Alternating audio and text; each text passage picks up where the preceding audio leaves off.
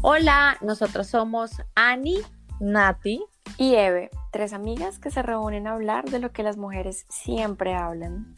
No somos psicólogas ni profesionales en temas de relaciones humanas, somos simplemente tres amigas reunidas a echar chisme contigo. Te invitamos a que te sientas identificada. Y si eres hombre, que te enteres del chisme que se habla entre amigas. Te conviene.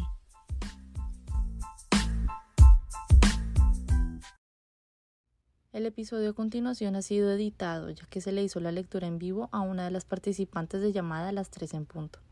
Entendemos que puede ser un poco controversial ya que puede ser no compatible para todas las creencias energéticas y religiosas que hay en el mundo.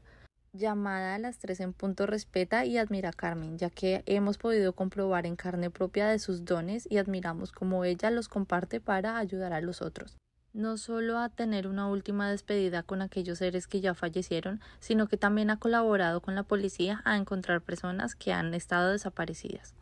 Te invitamos a escuchar este episodio con mente abierta, pero sobre todo con mucho respeto hacia Carmen, su familia y su profesión. Hola, hola a todos, ¿cómo están? Bienvenidos a otro episodio de Llamada a las 3 en punto. Hemos estado el episodio pasado y este un poco misteriosos, hablando como de estos temas espirituales que a veces queremos saber, pero nos da un poquito como de miedo, tenemos mucha curiosidad, mucho respeto sobre todo, y hoy les tengo a la más de las más. Les presento a Carmen de Miami Medium, ella también es Breaking Master, es decir, ella tiene este contacto con eh, espíritus, se puede decir, con nuestros eh, guías espirituales, también puede contactarse con todos nuestros familiares y ellos llegan a, hablar con nosotros y querernos comunicar algo. Bueno, pues ella es el canal por el cual podemos hacer contacto con todas estas personas, tal vez sanar heridas, evolucionar, em, superar traumas, en fin, muchísimas cosas que a veces nos cuesta y no tenemos como este puente para poder hacer ese contacto con el más allá. Entonces, Carmen, muchísimas gracias por estar con nosotras. Estamos muy orgullosas de que estés aquí en Llamada a las 3 en punto y bueno, preséntate un poquito más, cuéntanos sobre ti. Mi nombre es María de Carmen y conocida como Carmen de Miami Miriam. Eh, por supuesto, resido aquí en Miami, esposa, madre y abuela. Qué linda. Bueno, Carmen, cuéntame, ¿cómo, ¿cómo fue este inicio para ti? ¿Cómo te diste cuenta cuando, no sé si eras pequeña, cómo fue estos primeros momentos de tu vida en donde te diste cuenta que tenías un don? Porque definitivamente es un don.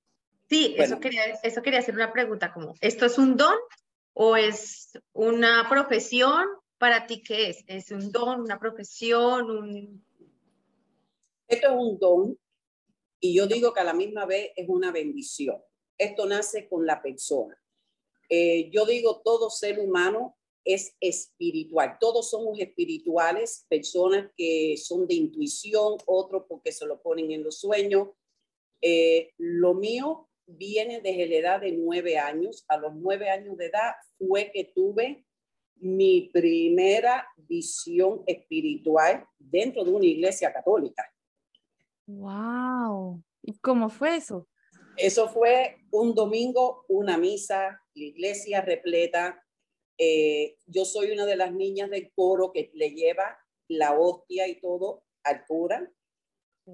Y cuando avanzo en el camino, que miro para el cura que le voy a entregar las ofrendas, me di cuenta de que él estaba solo y en ese momento como que se unieron muchas mujeres a su alrededor que eran monjas y cuando menciono el nombre de una de las monjas, ahí es cuando yo caigo al piso y era como tipo convulsión. Ahí fue la primera espiritualidad que yo recibí, porque los espíritus se sienten, tú sientes sus síntomas.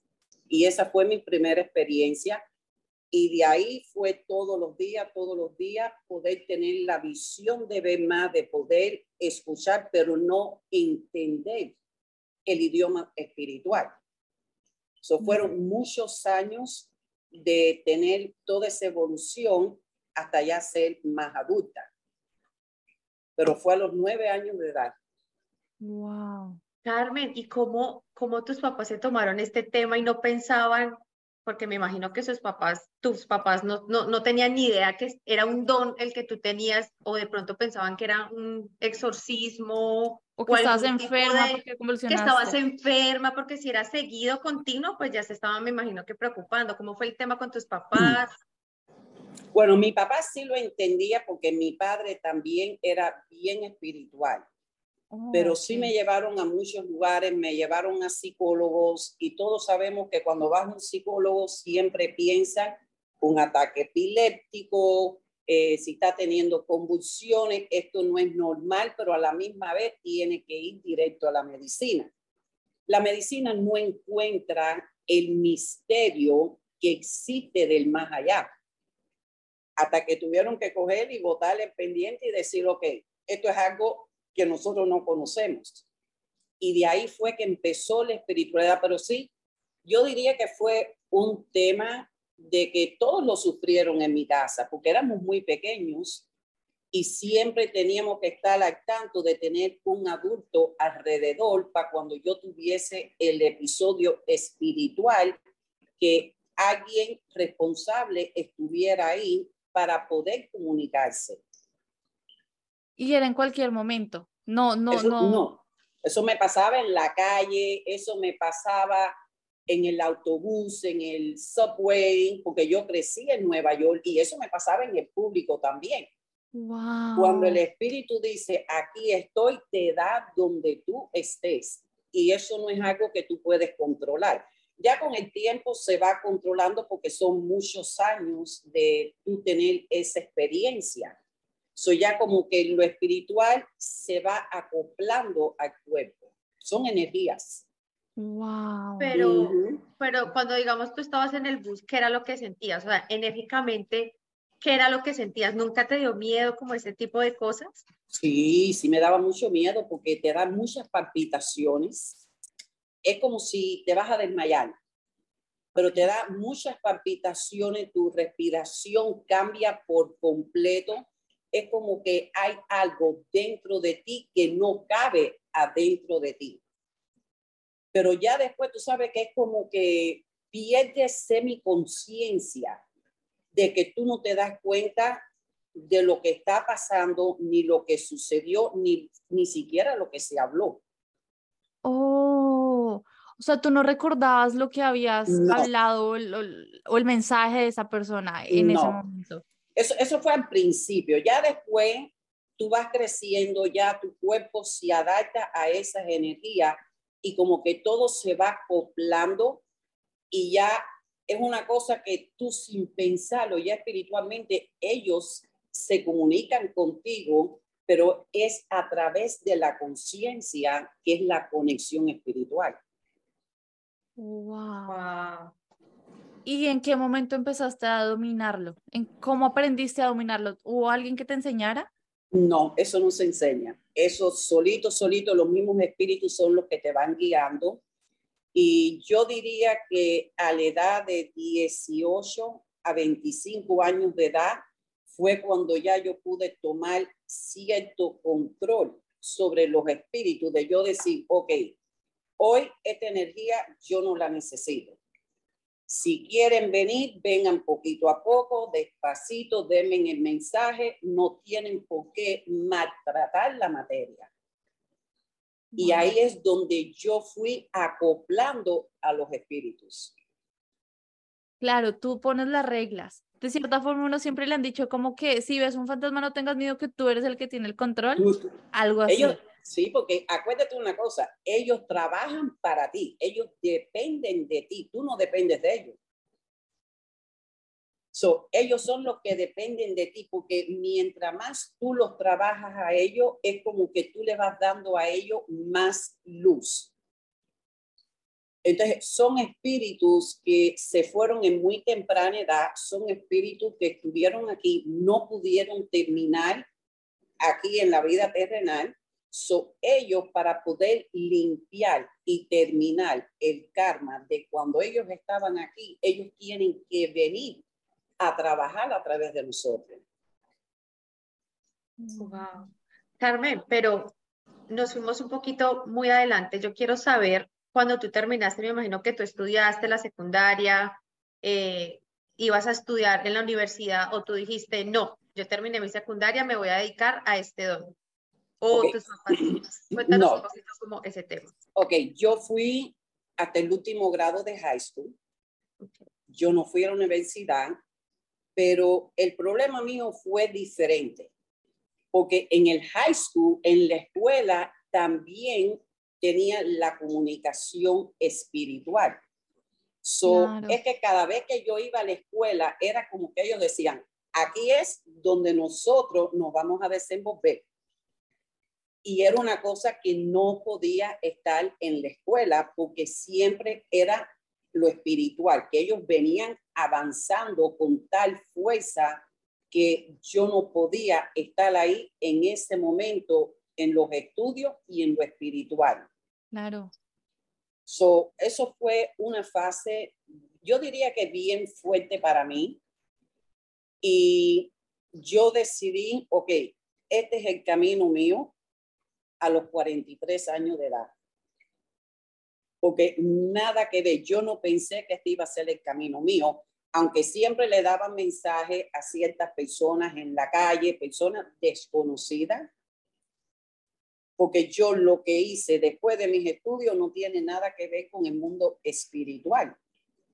Yo era instructora de ejercicio. Oh, y siendo instructora de ejercicio era una cosa que era esa energía espiritual. Y tenemos que tener en mente que no todo el mundo acepta lo espiritual. correcto. Y yo digo que es no tener eh, el conocimiento de saber lo que significa y el por qué sucede y por qué los espíritus después de fallecido quieren venir a comunicar. So, es como una guerra de que el que no lo entiende no lo puede aceptar. Y sobre todo que tú decías que en el colegio, en la etapa de, de- del high school, te dio duro. Socialmente, obviamente están las personas que no creen. ¿Cómo te dio enfrentar eso? Porque todos en el colegio somos inmaduros, somos bobos y nos falta el bullying. Ajá. Eso te tuvo que haber afectado de una forma u otra. ¿Qué, ¿Cómo te afectó socialmente en, en, en tu En serio, con las amistades y los estudiantes y eso en sí no me afectó porque es como que siempre buscaban una respuesta. Entonces siempre venían a ver si yo tenía algún mensaje. Ok, Pero por esa parte yo digo que yo no tuve que tener ese tema de, de bullying ni nada de eso por lo espiritual. Pero cuando te digo, sí me afectó mucho en lo que viene siendo los estudios, porque yo cojo y digo, ok, cada cosa a su hora, pero no en el momento que yo estoy estudiando, que viene siendo algo importante en mi vida. claro. Pero eso también tuvo mucho que interfirió en mis estudios. Es inevitable, claro, porque llega en cualquier momento alguien, una, un- una, de- Ujú. lo primero es miedo, yo no, yo me imagino, lo primero es enfrentar el miedo, no como controlarse a sí mismo, como que esto es normal, aunque me imagino que ya llegó el punto en donde tú te controlaste y dijiste ya, ya, ya lo manejo con más naturalidad. Y luego tú Sí. dices que ya empezaste a, a a- a manejar el, a controlar todo tu don. Y ahorita nos Exacto. estabas contando, ah, previamente a empezar a grabar, que tú lo que utilizas es cartas como un instrumento Ujú. Como un espejo, como un reflejo del mensaje. ¿Cómo llegaste a descubrir cómo qué instrumentos podías utilizar para tener como una conversación de un lado al otro? Ok, ahí lo que sucedió fue, acuérdate que tenemos todo tipo de personas y cada persona tiene sus propias creencias. Si tú te sientas delante de una persona y tú te pones a darle número y te pones a darle nombres de personas que ellos conocen, esa persona se asusta. Claro. No lo puede aceptar. Y un día espiritualmente vi unas cartas, las cogí y yo dije, estas cartas son mías, pero yo no sé leer las cartas y yo no quiero leer las cartas. Y yo como que mis, yo misma me vi preparando las cartas y me sentaba sin tener que mirar las cartas. Y ahí fue donde yo dije, ok, las cartas es el espejo que refleja a la persona. So yo empecé a preparar las cartas, me siento delante de la persona y ahí es donde yo empiezo a recibir, pero todavía las personas tienen dudas, porque sí me tocó eh, una persona muy conocida, eh, cuando aquello, te estoy hablando hace 18 años, donde yo le presento la carta, le hablo, le digo, y furiosamente sale para afuera y le dice a mi esposo, ¿qué es lo que hace esa señora? ¿Cómo es posible que ella me haya dicho lo que me había dicho cuando yo tiro el tarol? Yo sé lo que dice el tarol y no tiene nada que ver con lo que ella me contó. Y entonces yo cojo y digo, ok, quiere decir de que este es el instrumento mío para que la persona no se enfoque en mí y se enfoque en las cartas, para que pueda recibir mejor los mensajes y no sienta timidez en aceptar los mensajes. Carmen, ¿y no te tocó dar un mensaje negativo o algo que no quisieras contarle a esa persona? Yes. ¿Y lo decías o preferías como no contar una noticia o un mensaje malo? Eh, siempre me ha tocado y esa es la parte que las personas no quieren aceptar. Y yo digo, ok, para explicarlo un poquito, los espíritus cuando vienen, ellos vienen a darte mensajes que ellos sienten que tú necesitas escuchar, no lo que tú quieres saber. Y yo siempre digo, yo soy la persona intermediaria, yo soy la que estoy en el medio, yo soy quien doy los mensajes, pero nada que ver con los mensajes. Sí me ha tocado dar muchos mensajes donde he tenido una persona que se ha sentado delante de mí y le he tenido que decir, mira, necesito retirar esta consulta, necesito que te levantes y ahora mismo vete para un hospital porque lo que tienen son horas. Pero si vas, posiblemente pueda ser tu salvación. Y eso fue una de las cosas. Y la persona sí fue para, directo para el hospital. ¿Y qué fue lo que sucedió? Que al ir para el hospital, la persona nunca salió. Se quedó. ¿Y qué tenía? Cáncer en el estómago. Y, no, lo sabía. No oh, lo por sabía. Dios. No lo sabía.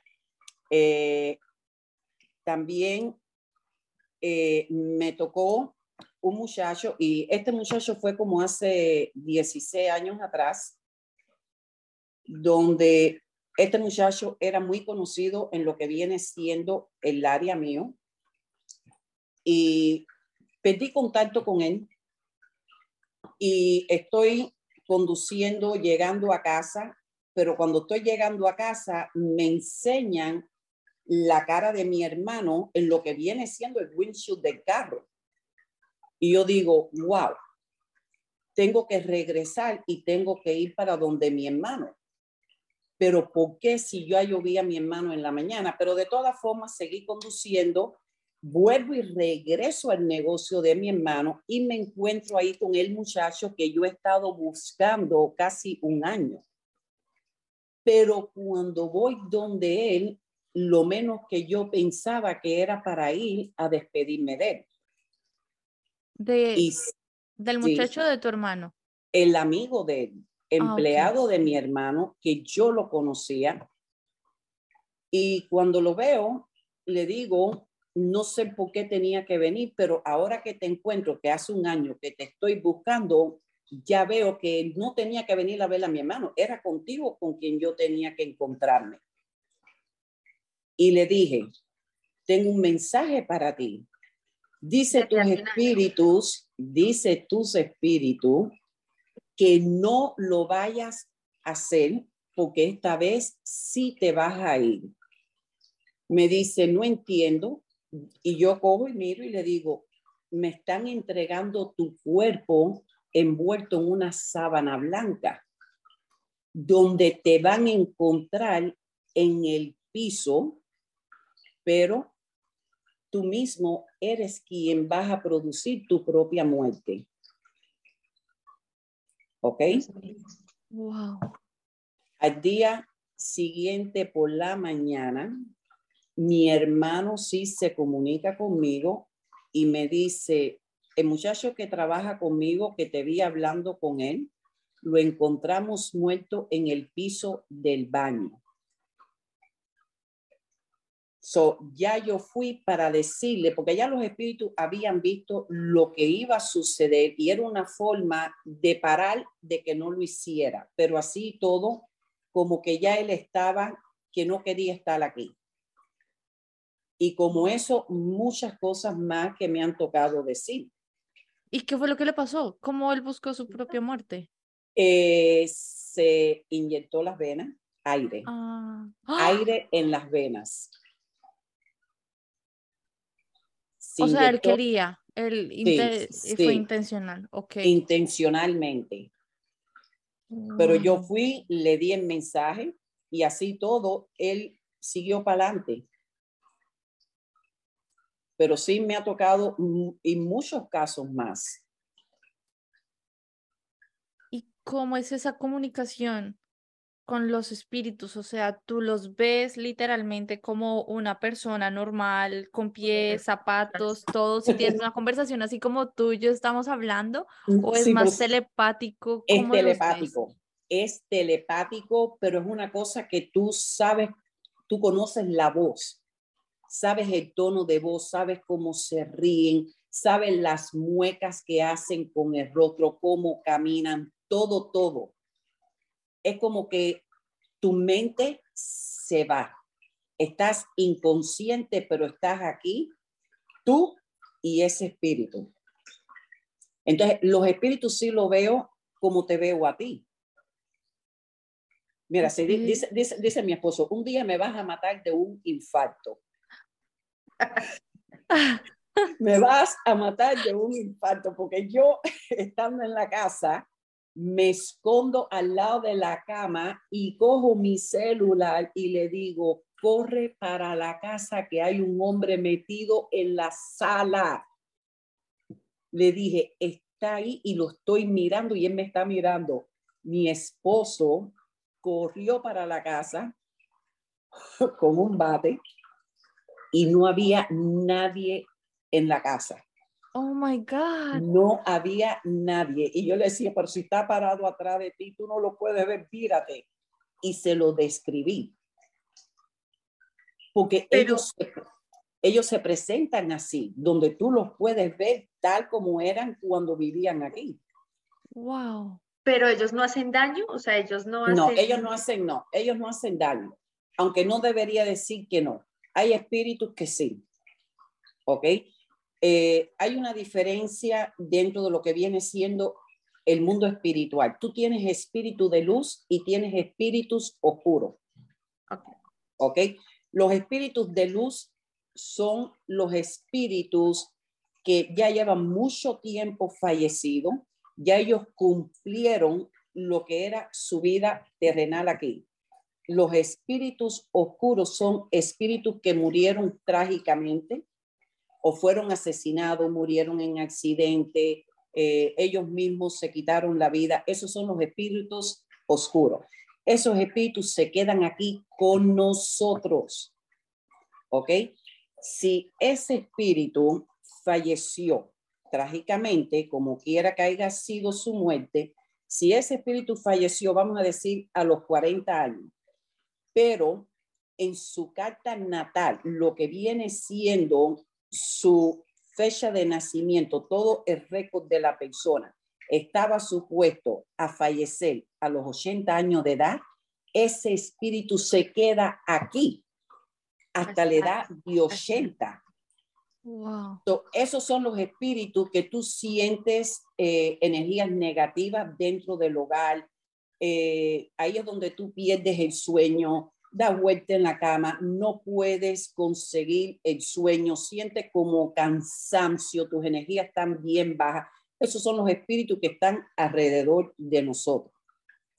O sea, Entonces, que sí. nosotros todo el tiempo tenemos espíritus rondando. o Todo, sea, todo el tiempo, todo el tiempo. Incluso que los espíritus se paran en el frente de la puerta, son como little air pockets. bolsillitos, el bolsillito chiquitico que tú tienes en your jeans.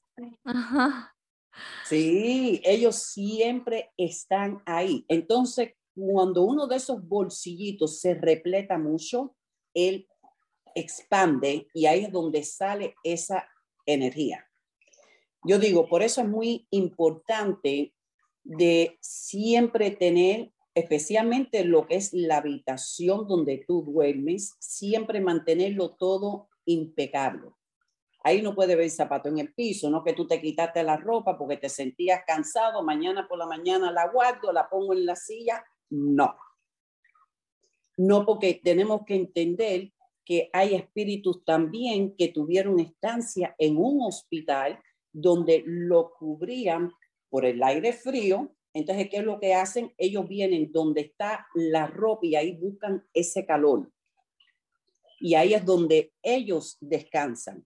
Entonces, cuando tú te pones la ropa el día siguiente, esa es la energía que tú recibiste. Yo quiero hacerte una pregunta. A mí alguien en algún momento me dijo que no era, no aconsejaban dormir frente a un espejo, o sea, colocar un espejo dentro de la habitación, sea al frente de uno o diagonal porque uno tenía como una conexión, no sé si... Fuera un portal. Yo Eso, escucho que es un eso, portal. un portal. El espejo Era- es un, sí, el espejo es un portal. ¿Ok? Eh, incluso cuando yo hago una sección espiritual de que un cliente me llama porque dice, no, porque yo veo los espíritus por la noche, no me dejan dormir, me siento inmolesta, eh, siento la presencia, se sientan en la cama. Cuando yo voy, lo primero que yo hago es tapar los espejos porque los espíritus cuando se ven su reflejo en un espejo, ellos no van a ver una imagen bonita. Ellos se van a ver tal como ellos fallecieron. Oh, Entonces, por eso es que se cubren los espejos. Cuando tú vas a dormir en la noche, ¿ok? Tienes que tener en cuenta, estamos durmiendo, ¿ok? El consciente está despierto, pero tu alma sale del cuerpo. Esa es la energía espiritual. Esa energía va a viajar a diferentes dimensiones. Ahí es donde tú tienes el sueño por la noche. ¿Ok? sí. ese espíritu, son menos de un segundo, ese espíritu tiene que regresar a tu cuerpo, que es una energía, y ahí es cuando tú te despiertas, arreglaste la almohada, te volviste a tapar porque sentiste frío, pero el problema es que esa energía entró en el cuerpo con tal fuerza que te hizo a ti despertar. Wow. Entonces, los espejos nunca pueden estar cerca de la cama. Porque los espíritus, acuérdate, mientras que tú duermes, ellos están paseando. Esa es la habitación de ellos también. Ellos están ahí protegiéndote, pero se están paseando por el cuarto como si estuvieran de fiesta. Y sí, el reflejo está en ese espejo. Y todo el mundo tiene espejo en la habitación. Sí. No espejo en la habitación. El de la coqueta, pero que no esté al lado de la cama. Yo tengo una pregunta. ¿Ellos tienen fuerza para mover objetos o modificarlos? Te quiero contar. Imagínate que hace unos años Ajá. yo pasé por una situación, no, no, no le he contado nunca, yo pasé por una situación complicada de energías. El punto es que me prendían el televisor solo y se Ujú. metían a videos de YouTube, o sea, solo el televisor se prendía, entraba a YouTube. Mi esposo y yo siempre nos hemos dicho, te amo mucho, eres mi todo, somos todo, así literal se metieron a un video en YouTube, en un, en un video que decía, te amo mucho, somos todo, eres mi todo, así literal como él y yo hablamos, y era como loco, escalofriante. Ajá. Pero yo no, yo, yo no sé, yo no suelo tener miedo para esas cosas, yo actúo más tranquila. Pero me molesté mucho una vez que jugaron con mi hija. Es decir, mi hija estaba dormida, se metieron en el televisor de ella, lo prendieron, entraron a YouTube, pusieron una canción de vallenato y la pusieron a todo volumen, a Wow. todo volumen. Lo curioso de eso es que está la reproducción de, del vallenato a todo volumen y aquí abajo había un, otra reproducción que era el Salmo 91-92, que ese es específicamente para luchar en contra de los mal- las malas energías. Y la lámpara de mi hija, que era una lámpara azulita de Frozen, se la pusieron en el piso. No estaba caída, estaba la lámpara literalmente ah, puestecita en el. Ajá. Y a mí me pareció ya esto el colmo. Fue como, se alborotaron. Yo digo, ¿eso fue un espíritu humano o fue una energía demoníaca? Eh, o sea, ¿qué, qué, qué, qué tipo de energía tiene el poder para hacer este tipo de modificaciones en nuestro mundo? Sí, eso tiene que ser una energía súper energía, súper energética, ¿ok? Eh, sí existen, yo nunca he tenido tal experiencia, pero sí tengo un ejemplo. Mi hermana sentía que le soplan en el rostro, siente que le abren la cabeza y la cierran, le prenden la luz de la cocina cuando todo el mundo está durmiendo y ella es la única que está viendo todo esto. So, sí existe. Cuando eso sucede es porque ya ese espíritu tiene un superpoder energético de poder controlar todo lo que tenga energía. El televisor es energético, tú lo enchuflas a la pared y ya es una energía. Claro. La lámpara, la luz también.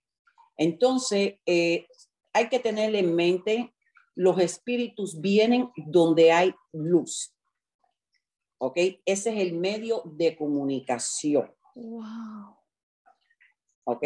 Entonces, las personas dicen, no, yo siento miedo a la oscuridad. So, yo cojo y prendo una lucecita por la noche para acostarme. Hello, los espíritus van a venir con la luz apagada o con la luz prendida, van a venir igual. Cuando ellos dicen, aquí estoy, aquí estoy, hay fiesta para todo el mundo. Ay, Dios mío. Wow, estoy sin palabras. Estoy- es como los, las, los insectos que uno prende la luz y se acercan todos al bombillito. Ajá. Exacto, ahí está. Ahí está. Todo lo que vive, todo lo que respira es energía. Wow. Carmen, yo quisiera hacerte una pregunta. Tú dices que no lees las cartas de tarot. ¿En algún momento usaste la tabla Ouija al, al saber que tenías ese tipo de don? ¿O la verdad no te arriesgaste sabiendo que tenías ese tipo de don a usar un, un- algo o un objeto tan, yo le podría decir peligroso? Porque la verdad es que nunca se me ocurriría en la vida algo así, pero pues quisiera saber si tú en algún momento de tu vida lo pensaste, lo hiciste. No es algo que me llama la atención. No es algo que me llama la atención porque yo digo, si yo tengo el medio de comunicarme, Claro. eh, tengo el medio de cuando yo lo deseo, yo puedo entrar en un estado de meditación, poder llamar esa espiritualidad, que esa espiritualidad venga y se comunique, yo no tengo que usar a board. Claro. Claro, y más que todo que en las películas como pues vemos la tabla Ouija normalmente siempre son espíritus malignos, ¿no? Sí, pero tú sabes que, mira, that's man-made. Es una tabla que creó el hombre. ¿Qué tanto poder puede tener una tabla que se trata de un juego, ok? Que si te pones a ver quién lo usa, los adolescentes, por experimentar. So, es el temor de decir, ok, escuchamos que esto es malo, que sí vienen deidades negativas. ¿Por qué con el board no viene un espíritu positivo? ¿Por qué tiene que venir lo negativo? So, es algo que en serio nunca me llamó la atención. Claro. Es- no, no lo necesitas porque tú ya lo puedes hacer todo y es más sano aún. Es, Exacto. es, es, es jugar con algo que no se debe jugar. Es como yo lo Es que interpreto. mira, es todo el mundo a veces, a veces es la tentación de lo desconocido. ¿Y qué es lo que pasa? Cuando entras al mundo de lo desconocido, te mandas a correr. Claro. el temor. ¿Qué hago? ¿qué digo? Y te digo, no hay espíritu bueno, no hay espíritu malo, los espíritus no tienen sentimientos. Vamos a empezar por ahí. Oh, ¿no tienen sentimientos? No, no, no. Los espíritus no tienen sentimiento ninguno. Tú puedes recibir la energía de ese espíritu y tú puedes saber cómo se sentía ese espíritu en los últimos momentos antes de su fallecimiento, eh, los síntomas de su enfermedad, los síntomas de si fue una muerte, todo eso tú lo vas a sentir. Entonces, yo veo, yo puedo ver, hoy mismo yo hice una consulta donde entra el espíritu de mi cliente, es el espíritu de un hombre, su tío, que falleció joven, unos cincuenta y pico años de edad. Y yo digo, ¿sabe? Eh, este espíritu tiene, su muerte tiene mucho que ver con las piernas. Y ella me mira y me dice, no, él falleció de un infarto. Le dije, no. Antes de fallecer, aquí hubo un problema donde él le faltaba una pierna. Y por eso es que él se presenta de la cintura hacia arriba, dejándome saber de que el producto de su fallecimiento tuvo mucho que ver con las piernas. Le contaron las piernas por cuenta de su enfermedad. Que estaba enfermo ahora, de que falleció de un infarto, de algo tienes que fallecer. Mm. Pero ya estaba ahí. Y cuando tú sientes, digamos, en el primer episodio que tuviste, que fue cuando tenías nueve años, Ajá. convulsionaste, ¿era porque una monjita convulsionó o algo así? ¿O era porque así tu cuerpo lo estaba afrontando? ¿Qué dijiste? ¿Una monjita? Sí, tú dijiste que ha- habías visto monjas, ¿verdad? Esa primera vez. Sí, pero ese no fue el primer espíritu que yo en sí me relacioné con. Ah, ok.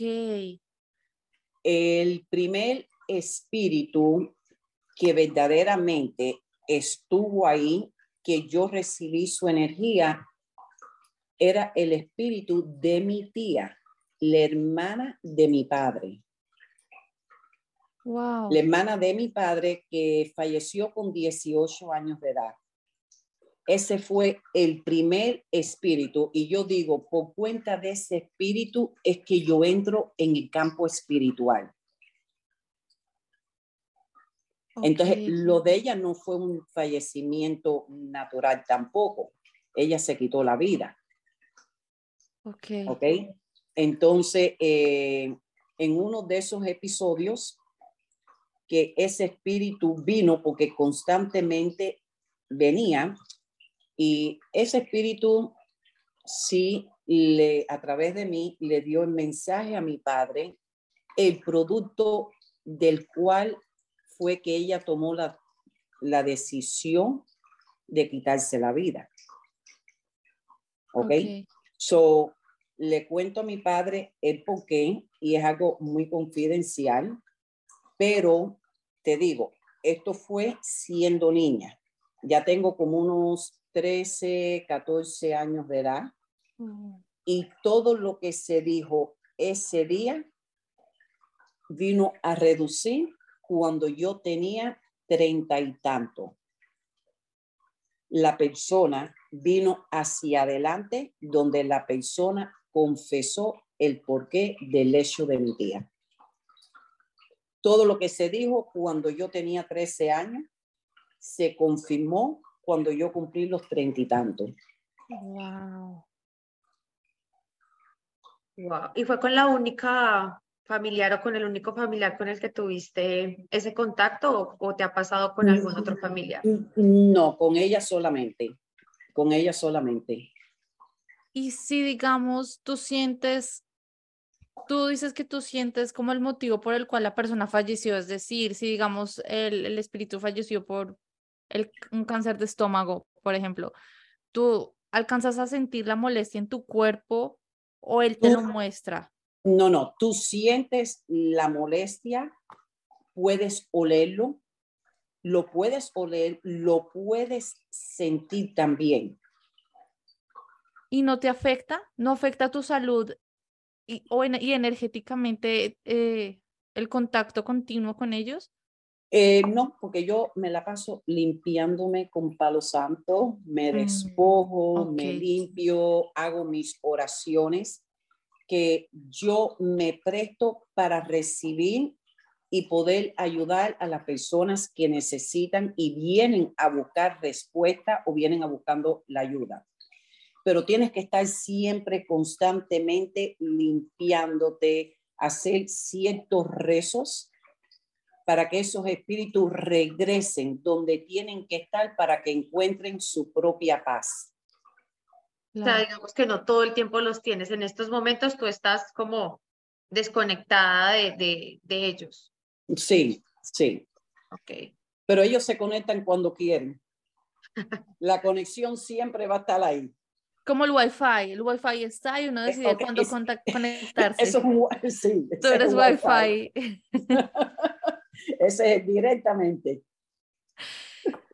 Cuando una persona fallece, ¿cuánto tiempo se demora en, en encontrar la luz o al cuánto tiempo tú la puedes ver? Si digamos, Dios no quiera, se me muere alguien, yo voy a- y acudo a ti, tú, o sea, entre más rápido acudo a verte, más rápido tú puedes hacer contacto con esa persona. No, no. Cuando la persona fallece, eh, la persona, incluso la persona, la persona forma parte de su propio funeral. La persona, el espíritu, está presente viendo sus seres queridos, Wow. pero esa espiritualidad se queda aquí. Esa espiritualidad se queda siete días, siete meses, un año, siete años aquí con nosotros. ¿Ok? So, ese espíritu se la pasa vagando, visitando lugares donde ya había conocido, visitando familiares. Por eso que a veces eh, las personas cuando se le va un ser querido, lo primero que dicen, aunque sea un año o dos años, ya esa persona falleció. Y dice, yo siento la presencia de mi abuelo. Yo siento la presencia de mi padre, yo sé que él me está acompañando, yo le pido y le digo, I'm very sorry.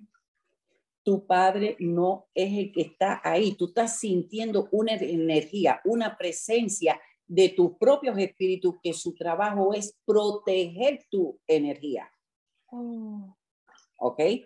Ahora, todo persona que se le va un ser querido, en ese año de fallecimiento, si ese ser querido se va a comunicar contigo a través de un sueño. Y tú vas a ver a tu ser querido en un sueño. Pero ¿sabes qué? Que ese ser querido que tú perdiste, no lo vas a ver cuando falleció, lo vas a ver más joven. Porque fue un momento de su vida donde el espíritu se sentía bien y fue el día más feliz que tuvo en su vida terrenal. ok. Pero siempre es importante que cuando sueñes con un ser querido, siempre acordar cómo era su rostro. ¿Se veía un rostro caído, triste? Si la respuesta es sí, quiere decir de que ese espíritu no está en un lugar de luz si ese espíritu se presenta donde tú lo ves bello, que se ve así como sonriente, quiere decir que está en un lugar de luz. Y también te vas a dar cuenta, eh, el ser querido, que esto es muy, muy extraño y trato de explicarlo mucho.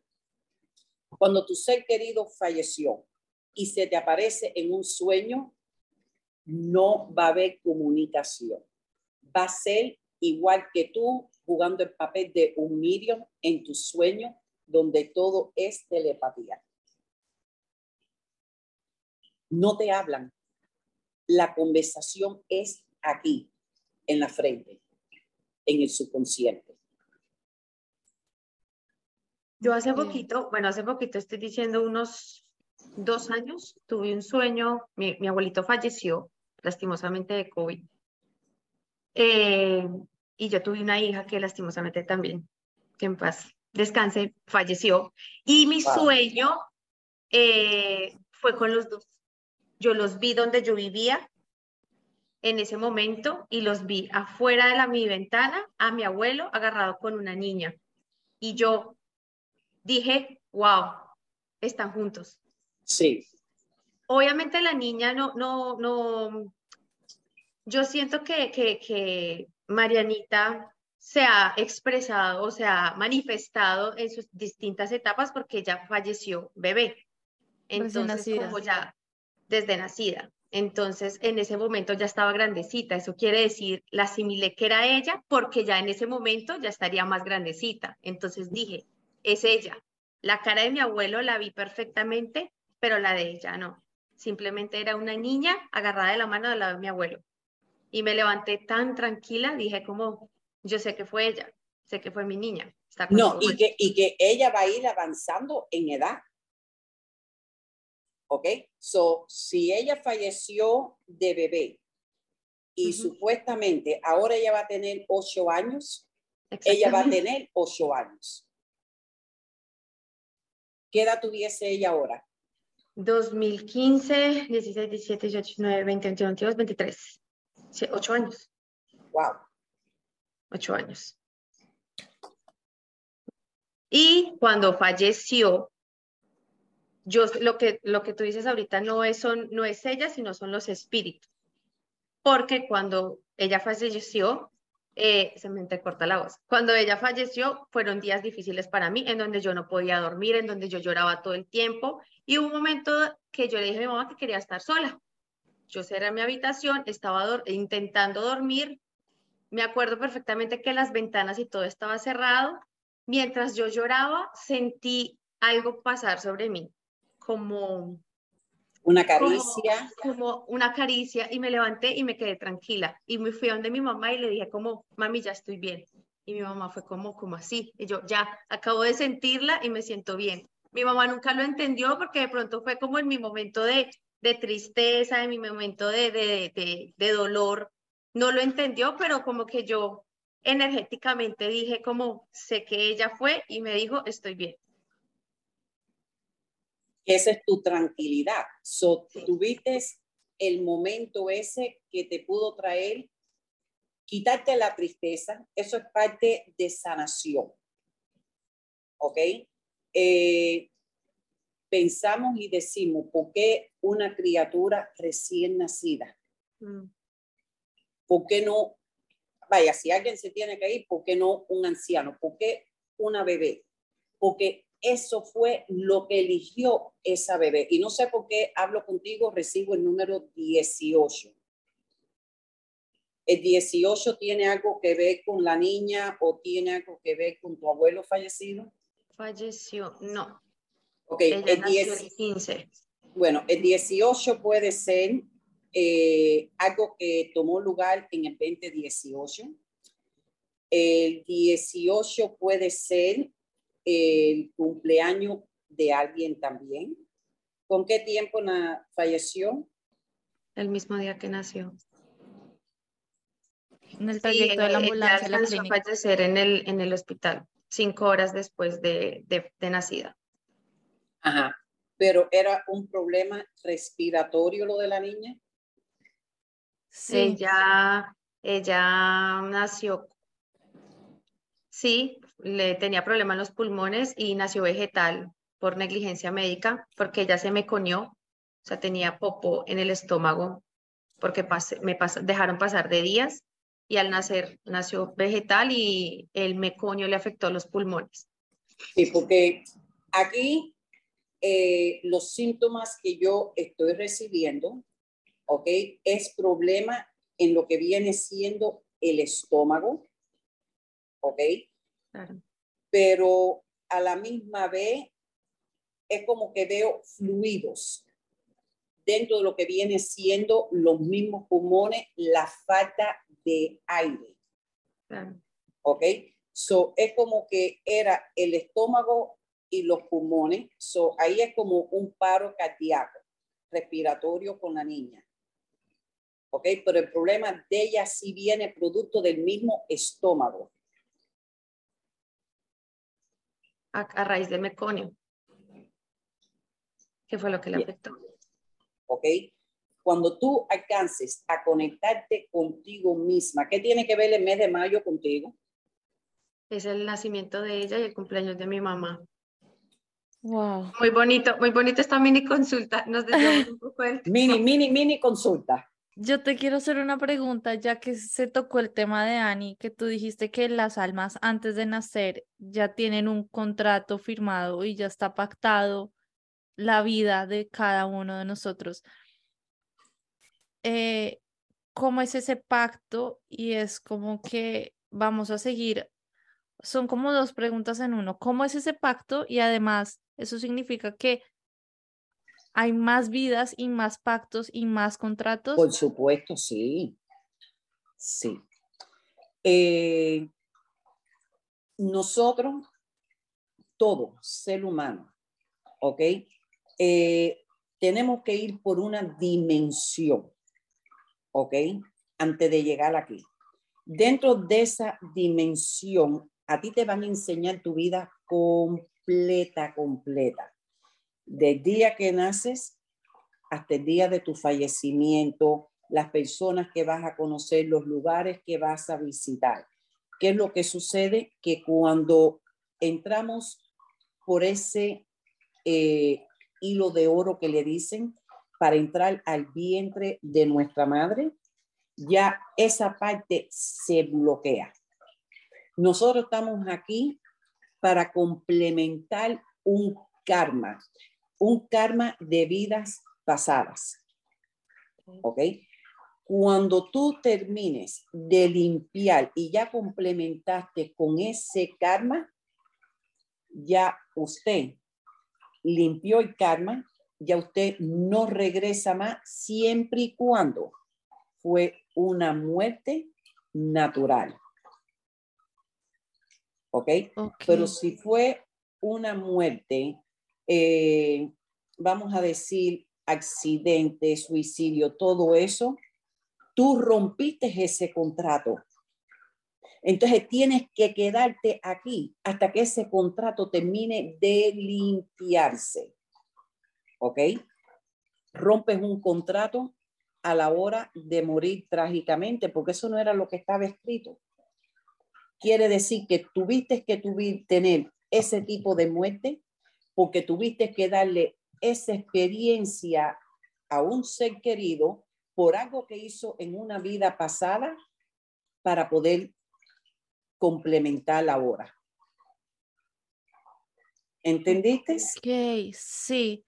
Es para darle lección a ellos, Exactamente, para que exactamente. sepan manejar su dolor o la situación. Exactamente. Eh, un ejemplo, y te voy a poner un ejemplo aquí.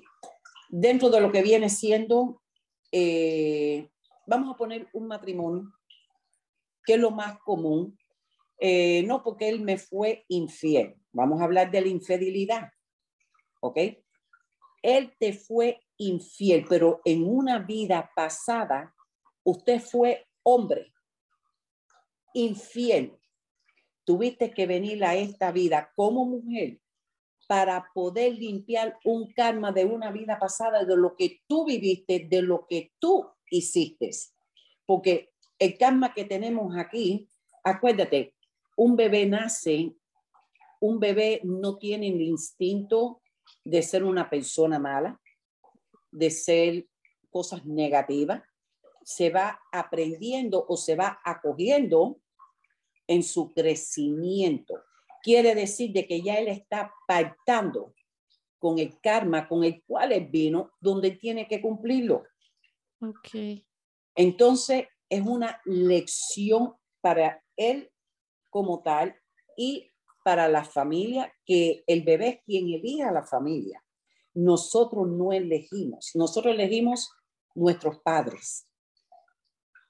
¿Ven? ok. Entonces, todo es una lección que tenemos que vivir con ella lo mejor posible.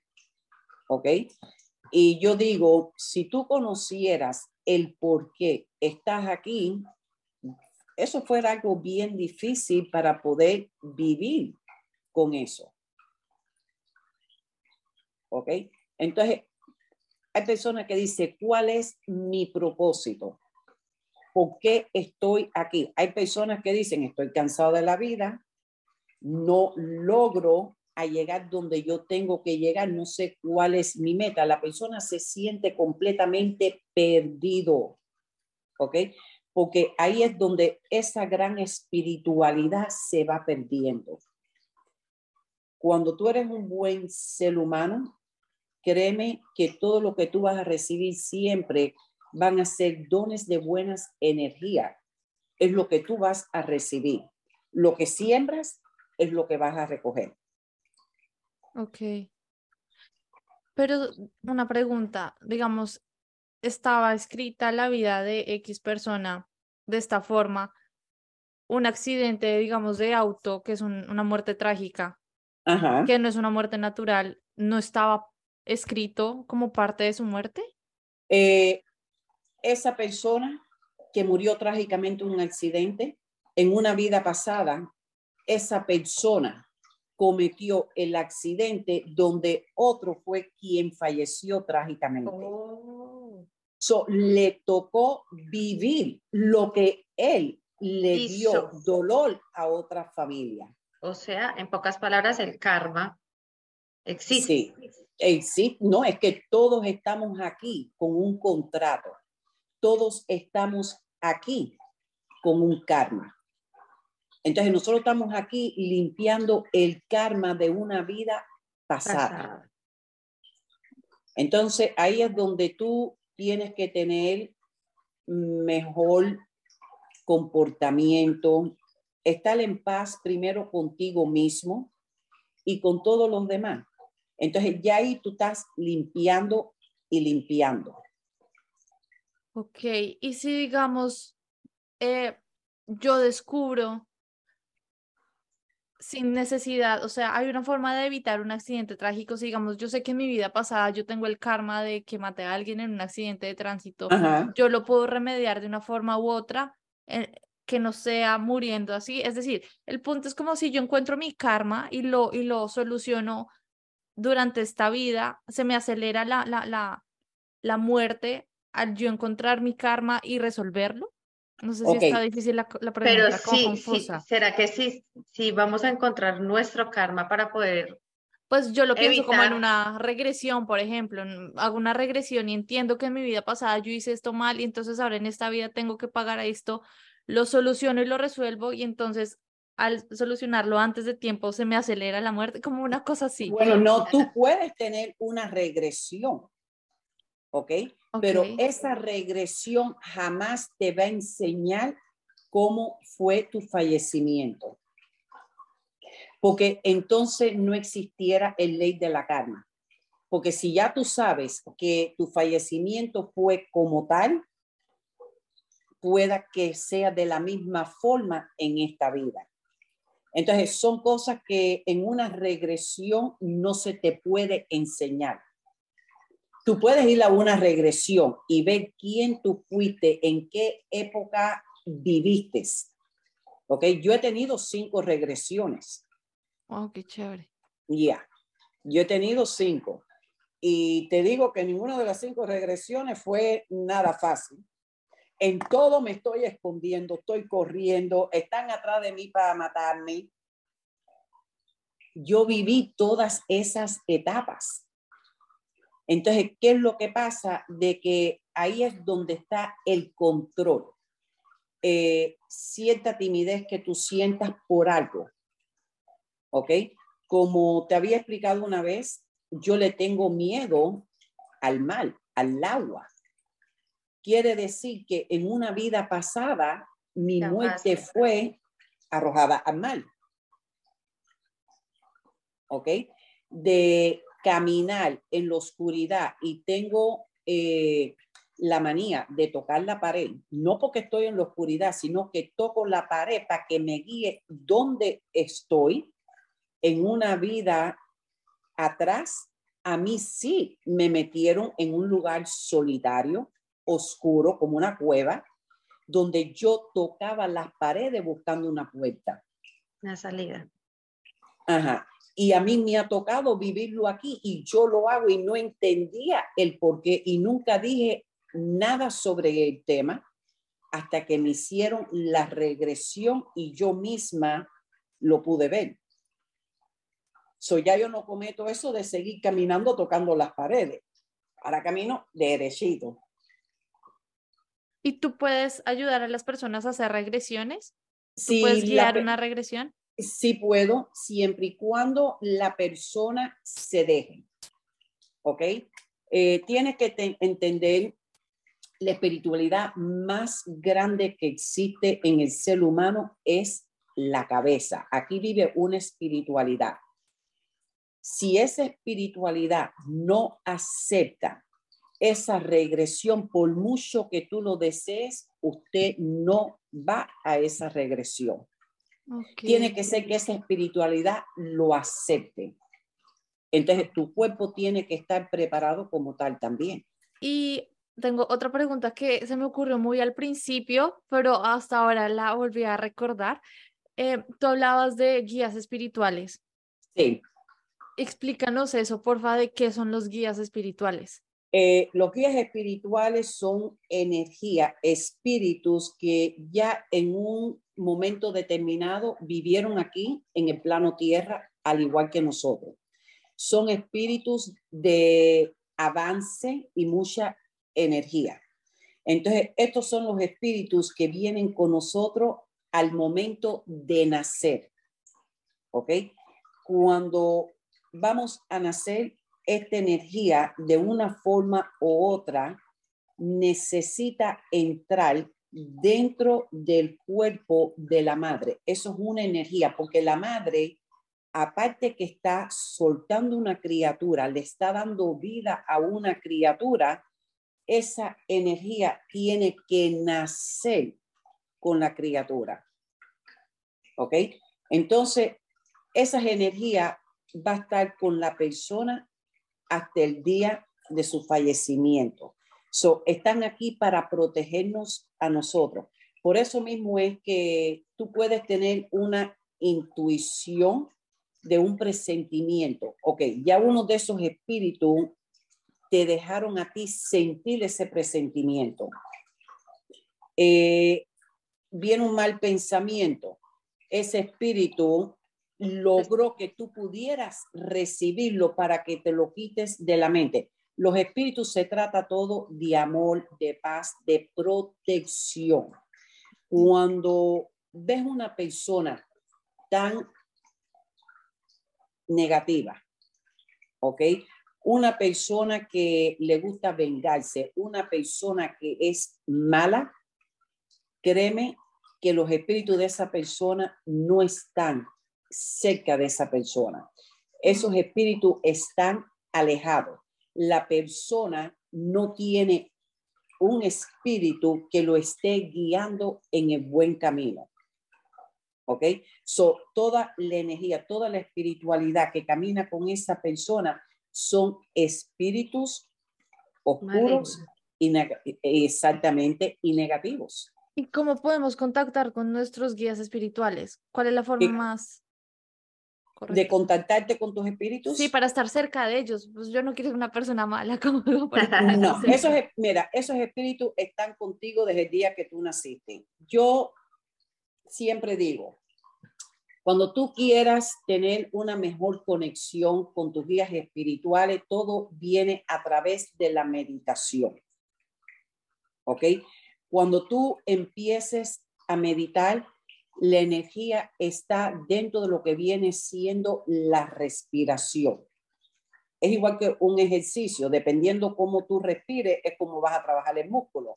Lo mismo viene con las energías espiritual, donde yo me entrego, pero primero siempre pido las bendiciones del creador, de Papa Dios o de quien tu creencia es. Siempre pide esas bendiciones, las bendiciones de mis seres queridos fallecidos, las bendiciones de esos espíritus protectores que me acompañan, que me den la luz, que me den claridad y me den la visión para poder ver el más allá. Y si hay alguno que quiere interceder, que me dé la visión para poder conocer. Ok. Cuando tú haces esto, vas a ver que poquito a poco, poquito a poco, tu visión coge mucha más claridad y llega el momento en que tú logras poder ver esas energías. Wow. Carmen, ¿y cómo podemos saber o si yo tengo espíritus cercanos a mí, como mis familiares, o son todos tipos de espíritus en general? Ok, los espíritus familiares no están con nosotros. Ok, Los, los espíritus familiares se mantienen, se mantienen en lo que viene siendo el campo espiritual, que es otra dimensión. ¿ok? Por eso es que a veces no podemos tener influencia sobre ellos, no podemos saber en un momento de consulta quién es el espíritu que va a entrar. Porque cuando se abre esa puerta, ahí puede entrar el espíritu mucho más viejo, ¿ok? Puede ser uno de tus ancestros que vienen a darte ese mensaje donde ellos se presenten y tú vas a decir, espera un momento. Yo no conocía a mi bisabuelo, yo no había nacido. O, por ejemplo, yo no me llevaba bien con mi abuelo. Mi abuelo y yo no tuvimos ese calor de acercamiento. No tiene nada que ver. Cuando los espíritus están en el más allá, ya tú estás dejando saber que cualquiera de esos espíritus pueden venir a darte un mensaje.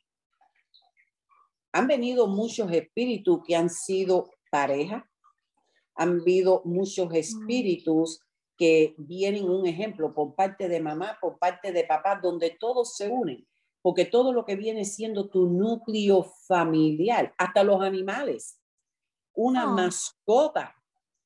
Tuviste una mascota y esa mascota falleció. Esa mascota sí va a ser parte de tu espíritus familiares. Ay, qué bonito. Sí, sí. Las personas dicen, bueno, entonces ven acá, tienen una dimensión para los animales. Le digo, no, no, no. Estamos todos en la misma. Ellos están todos ahí porque es como que tu familia se vuelve unir otra vez en otra dimensión. Lo único que no tenemos control es quién es el que quiere venir. Y cuando nos llega la muerte, Carmen, ¿a dónde nos vamos a ir? Porque, digamos, aquí. ¿Te quedas aquí, aquí? donde estamos ahora. Ani, no existe lo que nos enseñaron. A nosotros nos enseñaron, si usted se porta mal, se va para el infierno. Si usted se porta bien, va para el cielo con papá Dios. Oye, aquí está todo. ¿Ok? La única diferencia es, eh, hay esta idea de que alrededor, bueno, alrededor mío hay muchas puertas. Puerta, puerta, puerta, puerta, puertas. ¿Ok? Yo cojo y digo, ok, yo me entrego en espíritu, en energía, yo abro estas puertas para que los espíritus que quieran intervenir puedan venir tranquilamente. Yo le doy la luz y el permiso para el que quiera llegar. Ahí puede entrar un espíritu oscuro, pero cuando ese espíritu oscuro casi siempre queda, es como dos dimensiones. Aquí tienes la derecha, aquí tienes la izquierda. En la derecha están los espíritus de luz, a la izquierda están los espíritus oscuros. ¿Ok? Eh, los espíritus de luz te hacen sentir diferente. Cuando un espíritu, y esto lo, te vas a dar cuenta con el tiempo, cuando un espíritu se te pega, vas a sentir eh, como overwhelmed, como un sentimiento como de buena en primera te dan unos deseos de llorar y tú dices, pero ¿por qué tengo deseo de llorar si no hay nada? Es porque ese espíritu, esa energía eh, logró que tú sintieras la energía de ellos. Y entonces, cuando usted llora, es porque ese espíritu le está limpiando la tristeza, le limpia las lágrimas. Pero si nos quedamos aquí, por eso es que es tan fácil de que dentro de lo que viene siendo una misa espiritual o una consulta, es bien fácil para que los espíritus entren a comunicarse. Porque si no tenemos que mandar un telegrama ¿ok? Y decir, tal día, a tal hora me voy a sentar, pónganse en línea para que puedan venir. Así no. Pero no, no, es aquí, todo se queda aquí. O sea que no hay que tenerle miedo a la muerte. Para nada, para nada. Siempre tenemos el temor a la muerte, pero el temor no es a la muerte, el temor es cómo va a ser la muerte. Ese es el temor de toda persona. Sí. y es el, es el miedo que se siente. Pero cuando tú conozcas ese mundo espiritual, créeme que se te quitan todos esos miedos. Se te quita. Tienes, ya para ir cerrando, tienes una anécdota de algún caso que te haya impactado mucho, que, que digas como este fue, me marcó mi vida porque ayudé de cierta forma y pasó algo muy trascendental alrededor de toda la situación, como una anécdota con algún consultante tuyo? Eh, sí consulté una paisana tuya. Colombiana. Eh, así, de frente, le dije, se te presenta un viaje a Colombia y hay un espíritu que está de pie que dice el espíritu, no vayas a tomar ese viaje porque usted no me va a regresar de ese viaje. Y el espíritu, ella me dijo a mí de que ella necesitaba ir a Colombia a unos asuntos, ver su familia, que hacía tiempo que no los veía. Y cuando esta persona va a salir por la puerta, la paré y le dije, no vayas para Colombia, porque cuando te viraste, te vi toda la espalda llena de sangre, quiere decir que a usted la van a tirotear. Oh my God. Sí. Eh, se volteó y me dijo, yo estoy bien mm. y sí me voy de viaje. Y la semana que viene le mando a mi hija para que venga a buscar unos productos, porque yo tenía una botánica también, donde se vendían artículos religiosos, incencio y todo. Eh, a la semana viene el esposo, ¿ok? A hacer un reclamo de algo que ella había puesto a que nunca fue, pero y le dije, ¿por qué no le dices a tu señora que venga? Dice, ¿no te has enterado? Le digo, no. Dice, mi señora fue a Colombia, saliendo del banco, en el momento que entra, va a entrar a su automóvil, la cogieron y le tiraron tiros de arriba hacia abajo. Wow. Y ya yo había visto todo, todo cómo iba a ser. Entonces yo digo, a veces los espíritus vienen para impedirte las cosas, pero hay personas que piensan a veces que ellos sí son o saben más que los espíritus. Nosotros no sabemos más que nadie.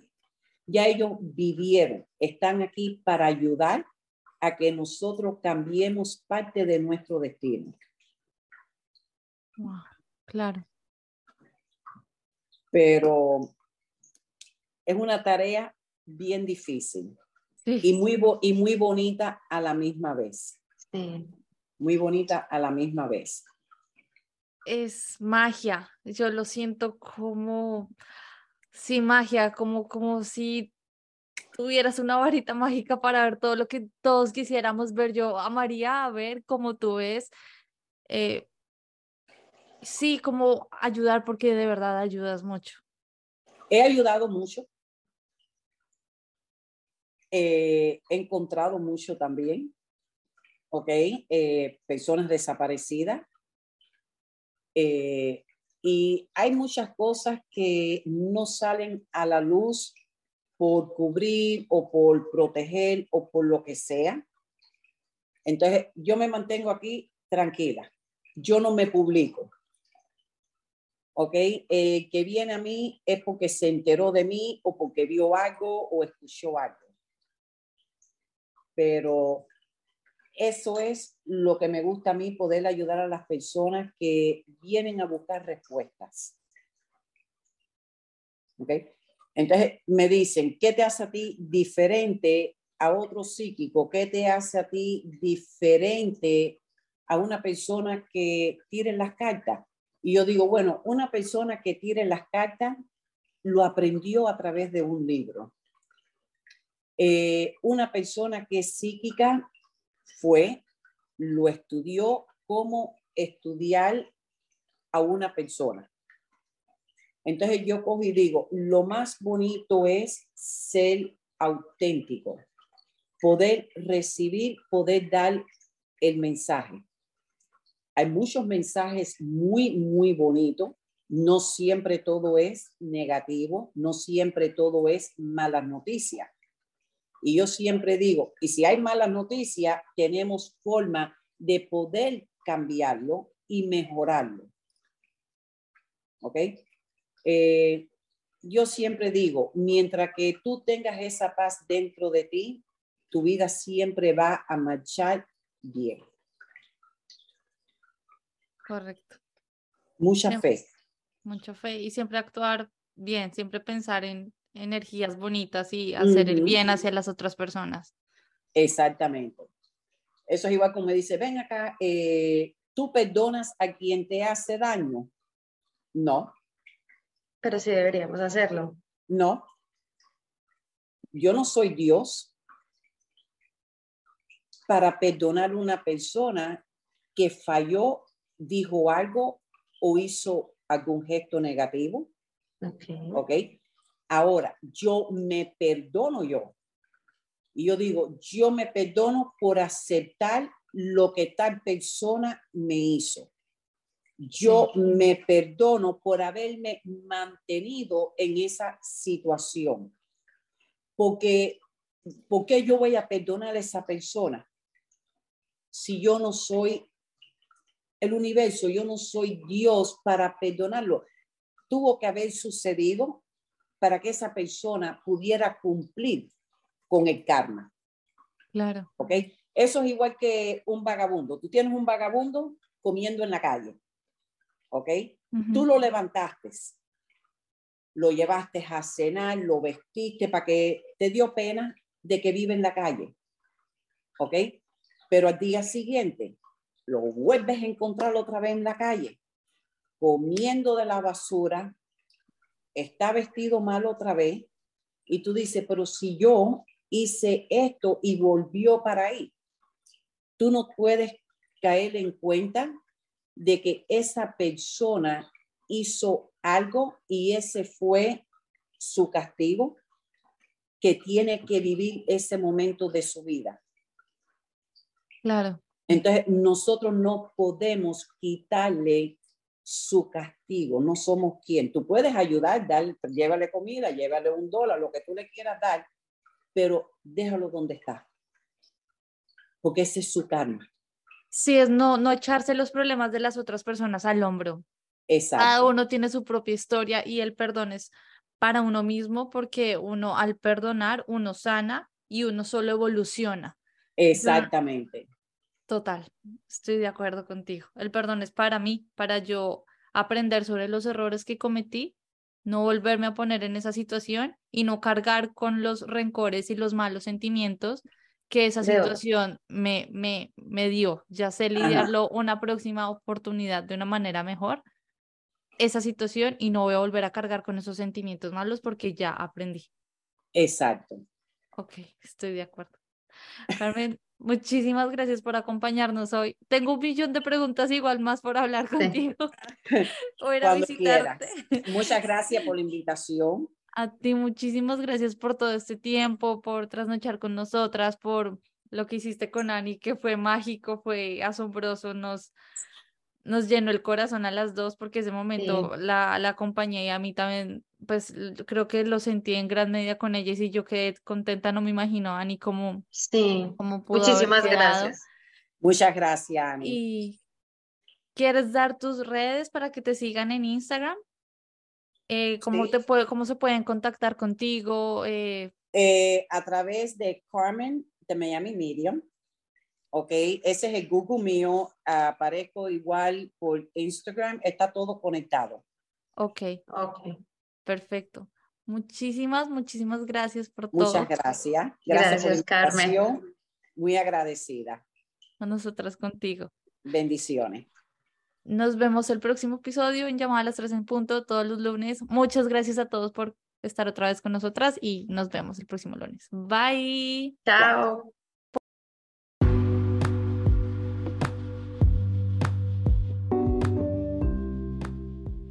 Gracias por escucharnos. Si te gustó este episodio, no dudes en seguirnos y calificarnos en Spotify. En Instagram nos pueden seguir como llamada 3 en punto. Recuerden, el 3 es el número. No olvides que esta es solo nuestra opinión. Estamos aquí para entretenerte mientras echamos chisme. Y si te gustó este episodio, no dudes en compartirnos con todos tus familiares y amigos.